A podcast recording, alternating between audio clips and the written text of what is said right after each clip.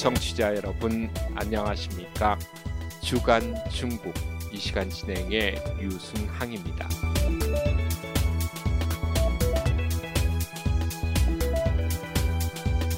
조 바이든 미국 대통령의 초청으로 개최한 민주주의 정상회의가 이틀간 일정을 마치고 지난주 폐막했습니다.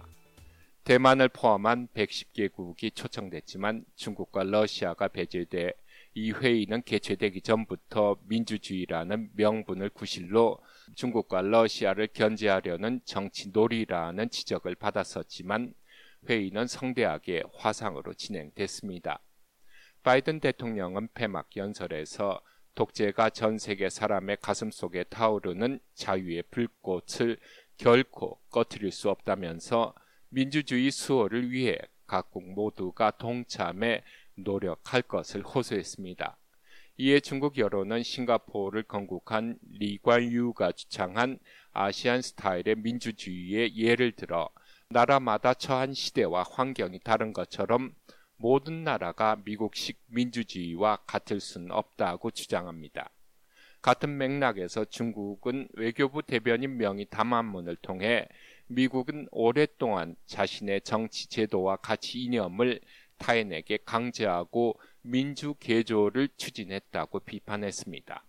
또 왕원빈 외교부 대변인은 정례 브리핑에서 미국이 미국식 민주적 기준에 따라 세계를 민주와 비민주 양 진영으로 분류해 분열을 공공연히 부추기는 것은 더 큰 불안과 재앙을 초래할 것이라고 말했습니다. 주간 중국 이번 주에는 베이징 동계올림픽의 외교적 보이콧을 선포한 미국, 바이든과 푸틴의 미러 화상 정상회담, 유괴당한 아들이 돌아올 때까지 계속 운영한 만두집 이야기 등을 전해드리겠습니다.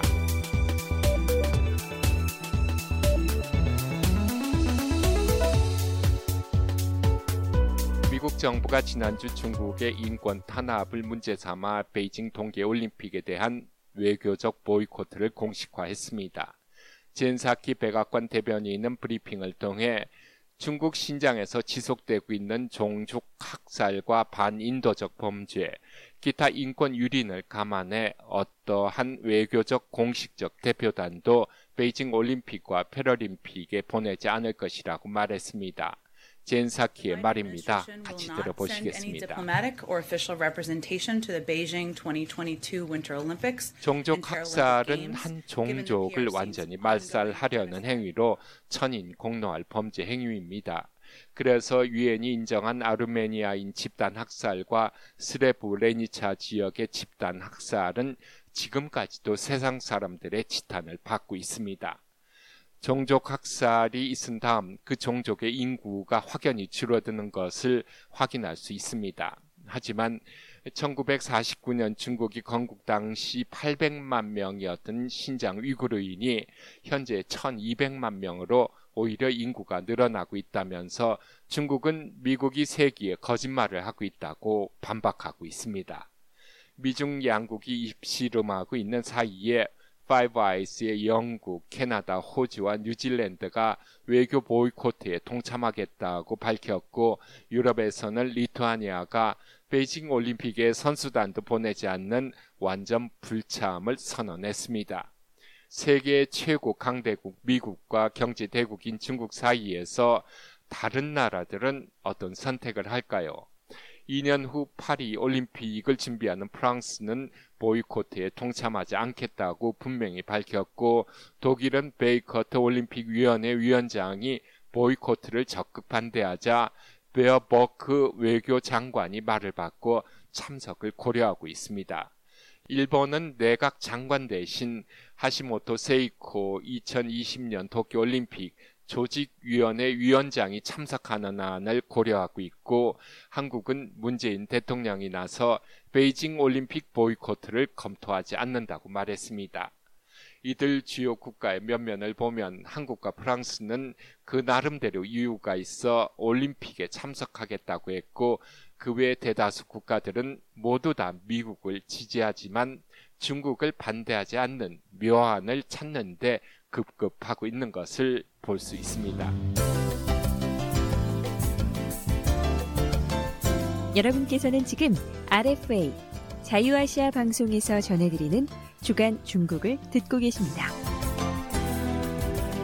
조 바이든 미국 대통령과 브라드미르 푸틴 러시아 대통령이 지난주 화상으로 정상회담을 갖고 우크라이나 문제에 대해 깊은 대화를 나눴습니다.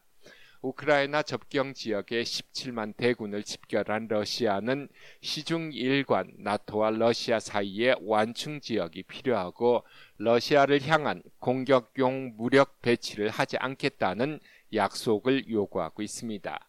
요구가 거절되면 우크라이나를 공격할 수도 있겠다는 태세입니다만 러시아는 전혀 공격할 의도가 없다고 이야기하고 있습니다.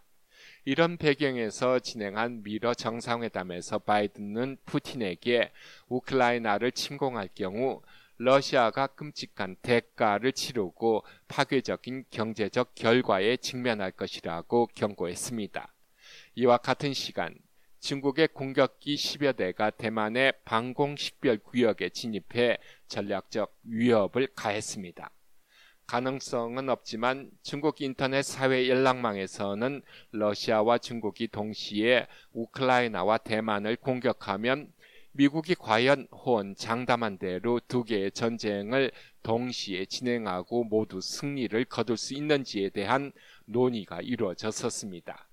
쉬운 말로 바꾸면 우크라이나의 전쟁이 터지는 순간 대만을 진격하면 수복이 쉬워지고 러시아에게도 도움이 되겠다는 계산입니다. 대만 공격에 대해 미국은 파병 여부를 놓고 모호 정책을 유지하면서도 바이든 대통령이 당연하게 방어하겠다고 재차 강조하고 있습니다. 반면 우크라이나가 침략당할 경우 미국은 파병 대신 러시아에 경제적 제재를 할 것이라고 이야기하고 있습니다. 미러 정상회담이 끝나고 우크라이나 접경의 17만 대군이 아직 철수되지 않은 현 상황은 러시아와 중국 그리고 미국에 대해 많은 것을 생각하게끔 하고 있습니다. 미국이 대만과 우크라이나에 약속한 안전 보장이 훼손되거나 미흡하다고 생각될 경우 미국을 향하고 있는 우방들의 집결력이 서서히 무너질 수 있다고 중국 전문가들이 분석하고 있습니다.